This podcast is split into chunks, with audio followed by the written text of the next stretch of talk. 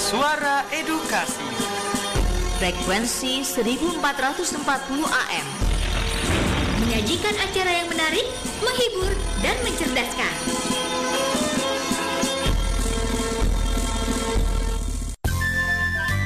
Waktu berputar dan perjalanan peristiwa pun berjalan. Ikuti terus info edukasi, sebuah informasi pendidikan dari Radio Edukasi. Info Edukasi, informasi pendidikan Radio Edukasi. Langsung dari Jalan RM Marta Dinata Ciputat 1440 AM. Suara edukasi akrab dan mencerdaskan. Dan sahabat edukasi kembali aku Ramadi mengawal info edukasi di hari ini dan tentunya kita sama-sama menjaga ya, menjaga terus menjaga uh, taat protokol kesehatan dan juga uh, melakukan hal 3M menggunakan masker, menjaga jarak, mencuci tangan jadi bagian sehari-hari di kenormalan baru ini dan tentunya kita terus sama-sama uh, waspada agar tidak uh, tertular COVID-19 dan terus uh, meningkatkan imunitas dengan sama-sama bahagia tentunya. Baik, sahabat edukasi ke info edukasi akan uh, kita mulai dengan informasi yang pertama. Info Sahabat edukasi tentunya Kemendikbud ini terus melanjutkan kebijakan bantuan kuota data internet di 2021 ini di mana di 2020 sudah berlangsung untuk kebijakan bantuan kuota data internet tahun 2021. Nah, di tahun ini sahabat edukasi kebijakan bantuan kuota data internet eh, mendapat tanggapan yang sangat positif dari masyarakat di mana tentunya 2020 eh, ditindaklanjuti di tahun ini Kementerian Pendidikan dan Kebudayaan melanjutkan kebijakan bantuan kuota data internet selama tiga bulan sejak Maret ini 2021 dan di paparannya Mendikbud Nadim Anwar Makarim Eh, menerangkan bahwa peserta didik PAUD akan mendapat 7 GB per bulannya. Untuk peserta didik jenjang pendidikan dasar dan menengah mendapatkan 10 GB per bulannya dan untuk pendidik PAUD dan jenjang pendidikan dasar dan menengah mendapatkan 12 GB per bulannya. Sedangkan untuk mahasiswa dan dosen mendapatkan 15 GB per bulannya. Mendikbud Nadim Anwar Makarim di 1 Maret saat pengumuman virtual uh, terkait uh, bantuan kuota data internet 2021 mengatakan bantuan akan disalurkan di 11 uh, eh, hingga 15 di tanggal 11 di tanggal 11 hingga 15 setiap bulannya dan berlaku selama 30 hari sejak diterima. Mendikbud menjelaskan bahwa berdasarkan informasi dan masukan masyarakat keseluruhan bantuan kuota data internet di tahun 2021 ini adalah merupakan kuota umum yang dapat digunakan untuk mengakses semua laman dan aplikasi kecuali yang uh, tentunya diblokir ya oleh Kementerian Komunikasi dan Informatika serta daftar-daftar pengecualian yang tercantum pada situs resmi bantuan kuota data internet Kemendikbud. Ada informasinya untuk mengetahui web-web mana saja dan juga informasinya terkait kuota belajar ini ada di web kuota strip belajar strip uh, maaf di web kuota strip belajar.kemdikbud.go.id. Adapun untuk peserta didik dan pendidik yang menerima bantuan kuota adalah semua yang sudah menerima bantuan kuota di November hingga Desember 2020 lalu dan nomornya tentu masih aktif. Nadim juga menegaskan otomatis mereka akan menerima bantuan kuota di Maret 2021 kecuali yang total penggunaannya untuk kuota kurang dari 1 GB. Selain itu juga untuk yang sudah menerima bantuan di November hingga Desember 2020, maka pemimpin satuan pendidikan tidak perlu lagi mengunggah SPTJM lagi. Namun apabila ada yang nomornya berubah atau belum menerima bantuan kuota sebelumnya, maka calon penerima harus melapor kepada pimpinan satuan pendidikan sebelum bulan April 2021 untuk mendapatkan bantuan kuota. Selanjutnya untuk pimpinan atau juga operator sekolah satuan pendidikan ini um, mengunggah SPTJM untuk nomor yang berubah atau nomor yang baru di laman vervalponsel.data.kemdikbud.go.id. Itu untuk yang jenjang PAUD, jenjang pendidikan dasar dan jenjang pendidikan menengah. Lalu untuk uh, jenjang pendidikan tinggi di akses untuk uh, SPTJM-nya di web atau di laman pddikti.kemdikbud.go.id. Dan memang sahabat edukasi merujuk pada peraturan Sekjen Kemendikbud nomor 4 tahun 2021 tentang petunjuk teknis penyaluran bantuan pemerintah paket kuota data internet tahun 2021 terdapat persyaratan tentunya yang harus dipenuhi untuk menerima bantuan kuota data internet di 2021. Seperti untuk uh, peserta didik pada PAUD jenjang pendidikan dasar dan menengah syaratnya harus terdaftar di aplikasi data pokok pendidikan atau Dapodik dan memiliki nomor ponsel aktif atas nama peserta didik atau juga orang tuanya atau anggota keluarga dan juga wali tentunya. Sedangkan untuk uh, mahasiswa, mahasiswa harus terdaftar di aplikasi Pangkalan Data Pendidikan Tinggi atau PD Dikti yang berstatus aktif dalam perkuliahan atau sedang menuntaskan gelar ganda atau double degree dan juga tentunya memiliki kartu rencana studi di semester yang berjalan dan memiliki nomor ponsel yang aktif. Untuk pendidik eh, pada jenjang PAUD dan jenjang pendidikan dasar menengah juga persyaratan yang harus dipenuhi adalah terdaftar di aplikasi Dapodik dan memiliki ponsel aktif. Kemudian untuk dosen, dosen yang juga mendapatkan bantuan harus terdaftar di aplikasi PD Dikti dan berstatus aktif. Memiliki nomor registrasi serta memiliki nomor ponsel yang aktif. Dan juga tentunya uh, banyak uh, tanggapan-tanggapan yang juga muncul dari pemberian bantuan kebijakan uh, kuota data internet di 2021 ini seperti salah satunya ada uh, yang hadir seperti Wawan Hendrawan, siswa asal SMAN 1 Pang, Panggarangan, Kabupaten Lebak, mengaku senang menerima bantuan kuota internet karena ini memudahkannya melaksanakan pembelajaran jarak jauh.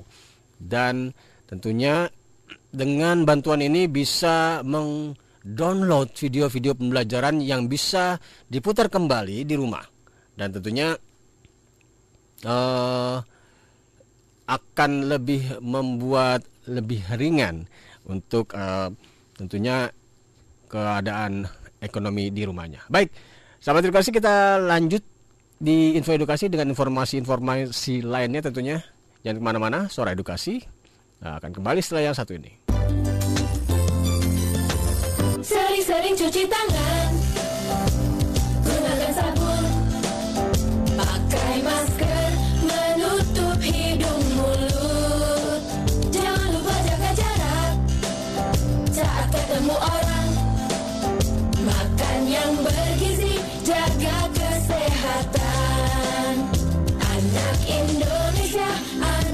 Jangan kendor, jaga kesehatan. Suara edukasi. Suara edukasi. Waktu berputar dan perjalanan peristiwa pun berjalan. Ikuti terus info edukasi, sebuah informasi pendidikan dari Radio Edukasi. Info Edukasi, informasi pendidikan Radio Edukasi. Masih di info edukasi yang juga bisa didengarkan di laman suaraedukasi.kemdikbud.go.id. Oke, lanjut untuk informasi kali kali ini adalah kebijakan bantuan BOS reguler dan DAK fisik di 2021 dan tentunya Kementerian Pendidikan dan Kebudayaan mengumumkan kebijakan terkait skema penyaluran bantuan operasional sekolah atau dana alokasi khusus fisik di 2021 di mana kebijakan anggaran ini merupakan kelanjutan dari Merdeka Belajar episode ketiga tahun lalu yang didukung Kementerian Keuangan dan Kementerian Dalam Negeri untuk meningkatkan kualitas mekanisme penyaluran dan penggunaan dana BOS langsung ke rekening sekolah.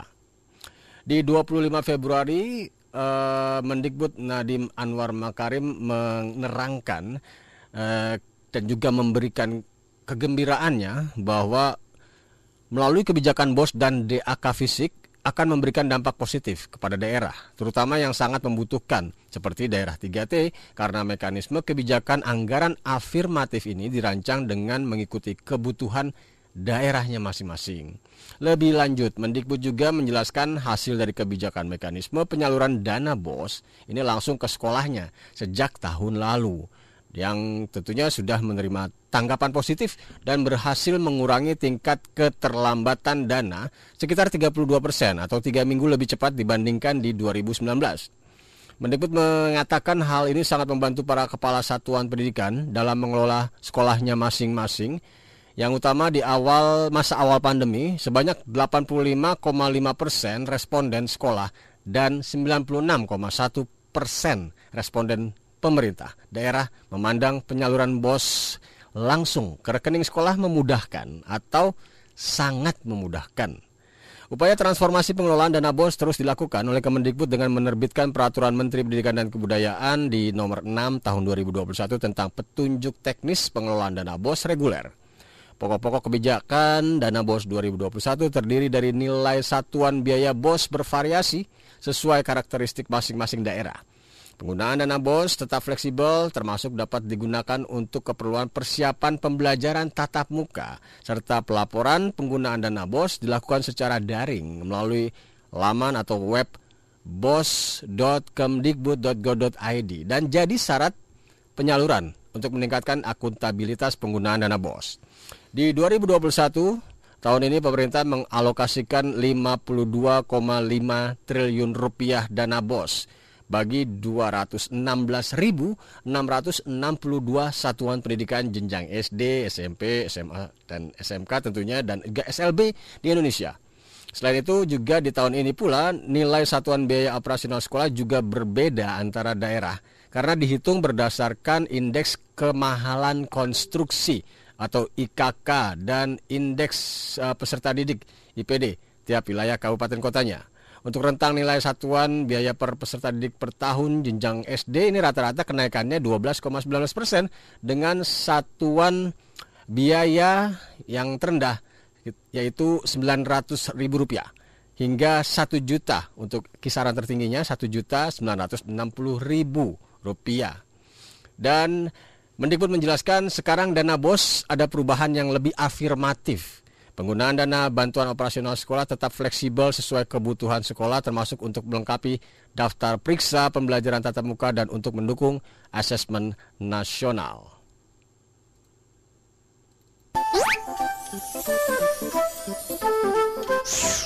Halo sahabat Dikbud, di masa kebiasaan baru seperti sekarang ini, ingat selalu pesan ibu. Keluar rumah kalau penting saja ya nak, ingat untuk selalu 3M.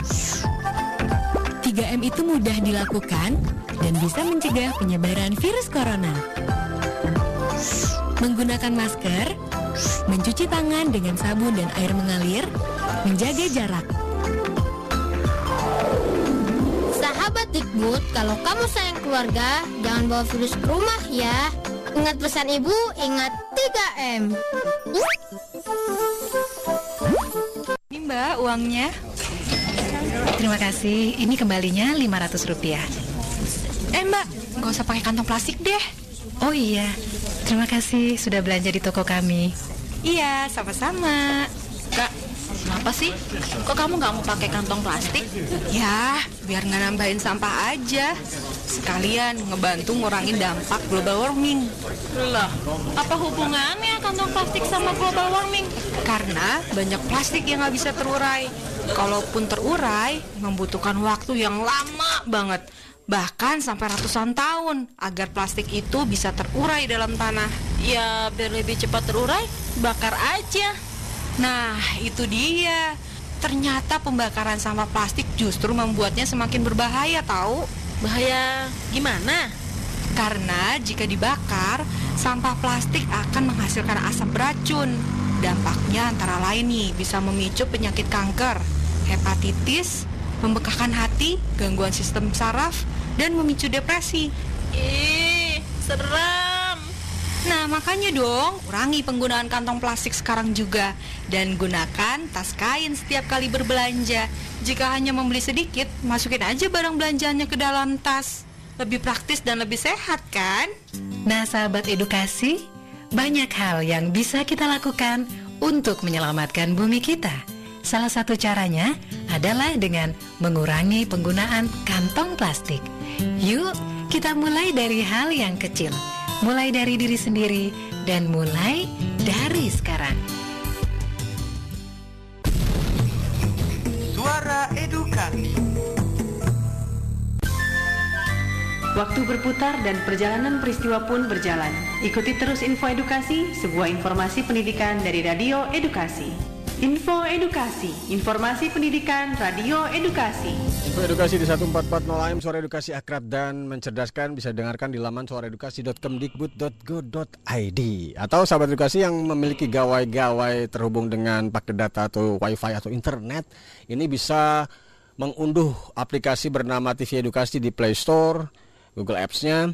Ini bisa uh, unduh aplikasi TV Edukasi tersebut dan klik menu Suara Edukasi. Maka Suara Edukasi bisa dengarkan 24 jam nonstop. Tentunya dengan uh, sahabat edukasi yang memiliki paket data dan internet. Oke, kita lanjut untuk informasi datang dari Badan Bahasa Kemendikbud, di mana tentunya Badan Bahasa Kemendikbud uh, uh, memiliki sebuah acara, sebuah konferensi Asia uh, Asialek tepatnya, Asialek 2021 leksikografi dan dokumentasi bahasa di mana acara ini uh, mengalami uh, diundur untuk kegiatan acaranya sehubungan dengan situasi pandemi global ini. Uh, disampaikan bahwa konferensi Asialek 2020 uh, dibatalkan yang sebelumnya ditunda acaranya hingga 31 Oktober hingga 2 November 2020 Uh, dengan harapan situasinya akan membaik, tetapi uh, di berbagai negara dilihat ada peningkatan pada angka kasus COVID-19 termasuk di Indonesia tentunya yang mengarah pada protokol kesehatan yang ketat dan pembatasan perjalanan. Dan setelah adanya konsultasi yang intensif dengan anggota Dewan Asialek diputuskan maka untuk uh, Asialek ini dilanjutkan konferensi tahunannya pada 2021 dengan uh, acara yang akan diselenggarakan pada 12 hingga 14 Juni 2021 secara daring dengan tema dan program akan uh, bisa dilihat di webnya di lamannya badanbahasa.kemdikbud.go.id yang bisa didaftarkan sahabat edukasi yang tertarik di dunia leksikografi. Dan mengenai konferensi internasional ke-14 Asialek 2021 Asosiasi Leksikografi Asia akan diselenggarakan 12 hingga 14 Juni 2021 oleh Badan Pengembangan dan Pembinaan Bahasa Kementerian Pendidikan dan Kebudayaan dengan pembicara kunci Asialek. Ada Rene van den Berg. Ini dari SIL Internasional. Lalu ada juga tentunya Kepala Badan Pengembangan dan Pembinaan Bahasa Indonesia E. Aminuddin Aziz. Lalu ada juga Rufus Gous dari Stellenbosch University ada Li Lan dari The Chinese University of Hong Kong, Republik Cina. Dan tentunya informasi uh, selengkapnya dari Asialek 2021 kembali bisa dilihat uh, pengumumannya, pendaftarannya seperti apa dan registrasinya tentunya uh, seperti apa, bagaimana uh, mengunggah uh,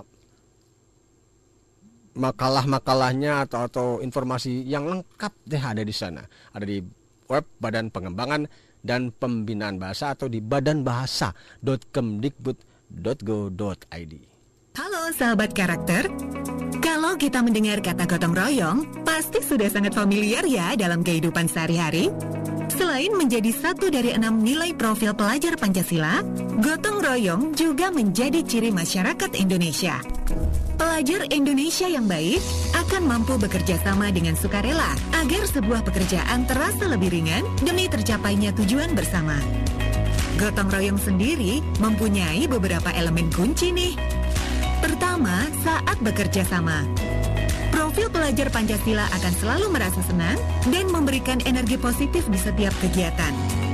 Kedua, ia juga akan bersikap proaktif tetapi tetap peka dan memperhatikan kondisi lingkungan sekitar. Terakhir, profil pelajar Pancasila juga mau berbagi. Segala informasi dan ilmu yang ia punya akan dibagikan untuk kemajuan kelompok ataupun lingkungannya. Andi, katanya kamu bantu membersihkan lingkungan RT kita ya? Iya, siap Pak RT. Wah, makin pinter aja nih si Andi. Penanaman nilai karakter gotong royong dapat dimulai dari melibatkan anak-anak dalam pekerjaan rumah, di lingkungan masyarakat, dan di sekolah. Dimulai dari hal kecil dan sederhana, namun manfaatnya sangat besar. Lama-kelamaan bisa menjadi kebiasaan dan melekat sepanjang hayat loh. Kamu gimana? Sudah bersemangat gotong royong hari ini?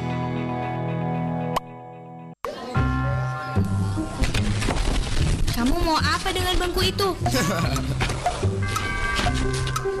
ah, aku tahu nih. Jadi orang kok jahil sekali sih kamu?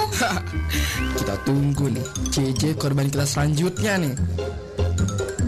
Kita, kamu aja seharusnya yang jadi korban.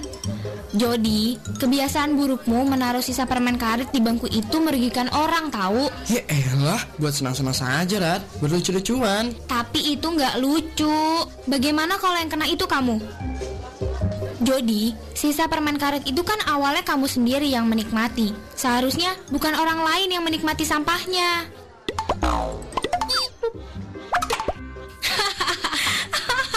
nah, tahu kan rasanya permen karet meletup menutupi mulutmu sendiri? Jody, Jody, sampahmu itu bukan sampahku.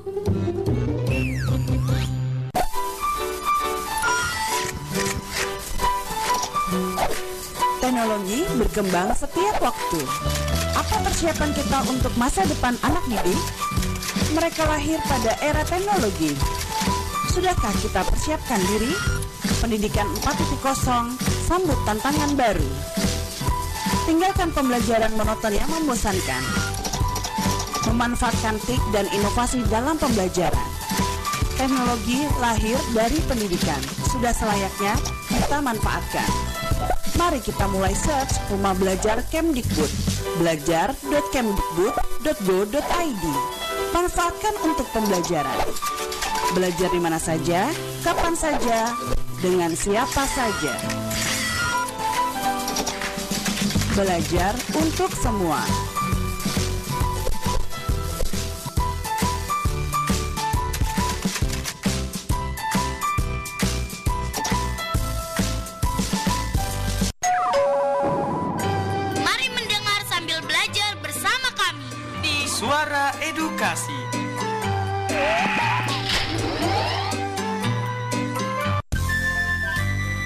Berputar dan perjalanan peristiwa pun berjalan. Ikuti terus info edukasi, sebuah informasi pendidikan dari Radio Edukasi. Info Edukasi, informasi pendidikan Radio Edukasi. Info edukasi di 1440 AM Suara Edukasi Akrab dan Mencerdaskan Sahabat edukasi kita tuntaskan kebersamaan kita di Info Edukasi hari ini Dengan satu informasi menarik dan juga tentunya eh, Menyapa Menyapa siapa? Kita akan menyapa teman-teman yang ada di Papua Dan memang sahabat edukasi yang sering kami sapa Dan juga eh, teman-teman kami Para pejuang, para guru-guru yang berada di garda depan ini Para duta rumah belajar tentunya akan kita sapa dan tentunya akan ngobrol-ngobrol tentang update-update terkini dari dunia pendidikan di lokasinya. Duta Rumah Belajar hari, hari ini yang akan Agu Rama disapa adalah dari Papua. Kita sapa saja langsung. Halo, selamat siang Kak Erlin. Apa kabarnya? Selamat siang Kak Agung, kabar baik nih. Oke, oke Kak Erlin. Kak Erlin ini mengajar di SMP, betul ya? Benar Kak, SMP berapa Kak Erlin? SMP Negeri 2 Kabupaten Mimika. Oke, SMP Negeri 2 Mimika. Mengajar bidang studi apa sih Kak? Benar.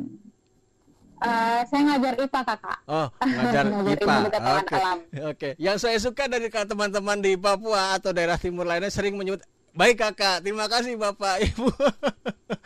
Iya, lebih enak kakak. Lebih enak kakak, betul. Oke kakak, Betul. eh, ada update apa yang bisa disampaikan terkait? Oh ya Kak Erlin ini duta rumah belajar eh, dari Papua eh, 2020 betul ya? Benar. Oke, ada Benar, dua Kak. ya duta rumah belajar ada dua ya dari Ya. Papua ya, betul ya? Eh, Kak Stanley Benar kakak. dan eh, dari. Nabire, Aha. Saya dari Kabupaten Mimika. Oke, oke. Karena aku ingin ingin eh, ngobrol-ngobrol tentang SMP Negeri 2 betul ya, 2 Mimika ini. Benar. Benar eh, ada aktivitas apa di tahun tahun ajaran ini yang juga eh, masih daring sekarang? Eh, kebetulan daring ada, luring juga ada. Oh, Karena kami dikombinasi. menyesuaikan dengan kondisi. Iya benar. Mm-mm. Menyesuaikan dengan kondisi anak-anak. Ada yang tidak memiliki device handphone, Mhm. ini mereka pilih yang luring secara Oh. manual. Oke. Waktu eh, Mas Menteri hadir ke ke Papua seperti apa? A- Ada ikut? Raja Ampat itu. Iya, ke, oh, ke Raja Ampat itu. Di Papua Barat, Oh, Kak. Papua Barat ya. Di. Oh, di Papua ya. Iya. Oke. Eh, Kak Erlin, eh, terkait Ya. eh, rumah belajar ya, rumah belajar yang juga tentunya jadi jadi portal andara, andalan Kemendikbud. Kalau Kak Erlin sendiri em, melihat atau menggunakan lah katakan yang paling favorit atau atau apa sih yang yang yang asik eh, dari dari portal rumah belajar kalau Kak Erlin melakukan pengajaran di di kelasnya Kak Erlin, IPA terutama nih. Oke. Eh, yang paling menarik fitur dari sumber apa namanya rumah belajar ini yang pertama adalah sumber belajar. Hmm, sumber belajar. Nah, videonya itu sudah dikemas, ah, ah, sumber belajar. Videonya sudah dikemas, lalu eh, ketika saya men-share ke anak didik saya, tidak perlu lagi saya download, Kak. Tidak perlu lagi saya upload lagi lewat WA. Saya hanya berbagi link. Nah, itu yang paling mudah sekali hingga eh, ketika anak didik saya membuka link yang saya bagi, mereka tinggal nonton, tidak perlu menunggu diunduh lagi, Kak. Seperti itu. Oh, a- a- artinya uh, selama Nah, ini uh, kita sering berpikiran kalau pakai web, kalau pakai uh, apa namanya internet harus ada sambungannya, harus ada ini. Ternyata bisa melalui off- offline ya. Iya kak, betul sekali. Ah. Jadi apa yang saya sudah simpan, itu bisa gunakan terus seperti itu kak. Hmm, Dan kalau untuk anak didik saya yang mungkin berada di tempat yang wifi-nya, di pembelajaran secara daring, kita langsung koneksi Hmm. seperti itu. Jadi sangat Nah, membantu. itu, ada yang nama- ah, selain sumber belajar itu ada yang namanya bank soal. Bang soal ya. Nah, ini cerita ya, Silakan, bang silakan. soal ini kan ini kan kita, ah, selama ini pikiran kita tuh kalau soal itu kita harus ngetik lah. Nah, kemudian kita buat kunci jawaban lah. Waduh, kalau situasi sekarang ini kan eh, agak membuat anak-anak stres, apalagi guru ya. Nah, nah sekarang ada yang namanya bank soal. Nah, di situ di rumah belajar itu bank soal itu ada soalnya, lalu kita berbagi link lagi kak. Mhm. Nah, kebanyakan di Papua ini kami menggunakan media yang namanya WhatsApp. WhatsApp ya. Nah, kita hanya berbagi, iya, kita bagi link aja langsung terkoneksi kak. Oh. Mm-mm. Seperti itu. Oke. Nah, kalau yang yang yang luring itu kak, luring itu yang kami bagi-bagi modul. Nah, soal-soalnya disamakan. Kalau saya ambil dari bank soal, saya kirim link. Nah, kalau yang luring modul, saya cuma ambil sih dari apa bank soal itu saya copy paste, Aha. kemudian pindahkan ke hard di itu di file Word, File Word, lalu aha. saya print. Oke. Ah, ah. Saya print lalu bagikan kepada peserta didik. Jadi sama ini, yang luring sama daring soalnya sama. Adil. Adil. Artinya tidak ada tidak ada perbedaan ya dari yang luring dan daring. Ah, saya ingin bicara tentang apa namanya eh, mungkin trik-trik tips-tips yang yang dilakukan Kak Erlin kalau di di sekolahnya seperti apa sih pengajaran IPA? IPA ini kadang-kadang kan eh, ilmu pasti ya agak membuat Betul. apa ya mengeringitkan dahi untuk berpikir. Kalau trik triksnya apa sih Kak Erlin supaya lebih apa namanya bisa dibagi ke pendengar sahabat edukasi sebagai tips-tips ya? Nah, tipsnya ini kak, eh, kembali lagi ke rumah belajar. Ada yang namanya fitur virtual lab. Oh. Nah, sekarang ini kan pandemi. Membuat praktikum di dunia nyata itu susah kak. Masuk anak-anak datang ke sekolah ribet, nggak mungkin, dan diizinkan oleh kabupaten. Ya, ada sih sekolah-sekolah di kabupaten lain diizinkan, tapi kami tidak boleh. Nah, akhirnya saya ambil salah satu fitur dari mobile itu namanya virtual lab.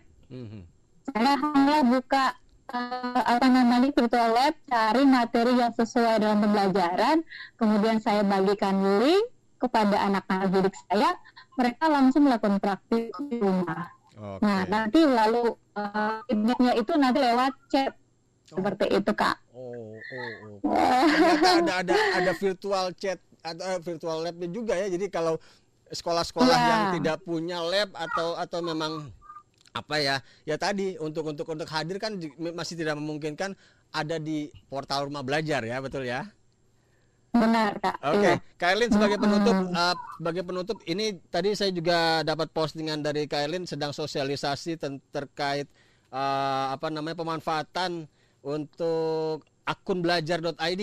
Nah, ini ini seperti apa akun Iya, belajar.id? Di sana seperti apa pemanfaatan? Iya, Eh, akun belajar.id ini diperuntukkan untuk eh, semua guru dan juga peserta didik, ya, baik, di sekolah negeri ya, kalau sudah eh, yang di ada lain. Nah, ini saya eh, sosialisasikan kepada sekolah-sekolah. Jika sekolahnya itu pembelajarannya secara daring, maka eh, bisa memanfaatkan eh, belajar.id ini karena ada fitur-fitur yang menarik yang kita dapat di akun belajar.com, akun pribadi. Contohnya nih kak, Ya, eh, saat kita melakukan Google Meet nih, ya betul. lalu ada peserta didik kita yang tidak sempat hadir. Nah, di situ ada fitur eh, rekaman. Oh. Fitur rekaman. Bisa diputar Nah, ulang itu- berarti ya? Benar. Lalu kami simpan, kita hanya bagi link lagi kak dari drive kita hanya bagi link, tidak download dulu, kita hanya bagi link saja ke peserta didik yang memang tidak sempat hadir ataupun ada yang mungkin tadi tidak dengar baik ya kak, bisa diputar ulang lagi. Hmm. Jadi uh, tidak lagi kita tambahkan device dari luar untuk merekam uh, pembelajaran kita secara daring. Seperti itu kak. Oke. Ah, ah. Kak Elin, oke terima kasih banyak informasi singkatnya. Eh, lain kali kita ngobrol panjang karena keterbatasan waktu. Nanti kita akan kupas, terutama kita akan kupas terutama daerah Papua. Ini keren sekali. Surga, surga jatuh di bumi di Papua tentunya ya. tentunya. Betul kak Oke. Agung. Kak Elin terima kasih banyak Duta Rumah Belajar dari Provinsi Papua. Salam sehat dari Pusdatin Kemendikbud dan juga Salam sukses untuk dunia mengajar Terima ya. kasih. Oke, selamat siang, selamat sore di sana ya. Sampai jumpa. Oke. Ya, selamat sore Kak Agung. Sampai jumpa. Terima kasih. Ya, sahabat edukasi kita sudah ngobrol-ngobrol dengan Kak Erlin yang juga duta Rumah Belajar 2020 dari Provinsi Papua di mana portal Rumah Belajar yang menjadi andalan dari eh, portal kemendikbud.go.id ini banyak fitur yang menarik di sana deh. Silakan bahkan game-game juga ada di sana. Silakan akses lamannya atau portalnya belajar.kemendikbud.go.id. Oke, sahabat edukasi dengan demikian tuntas sudah kebersamaan kita di Info Edukasi hari ini. Setelah ini ada program lain, program yang menarik untuk tetap disimak, untuk tetap didengarkan hanya di Suara Edukasi yang akrab dan mencerdaskan. Agung Ramadi pamit. Wassalamualaikum warahmatullahi wabarakatuh. Bye bye. Info Edu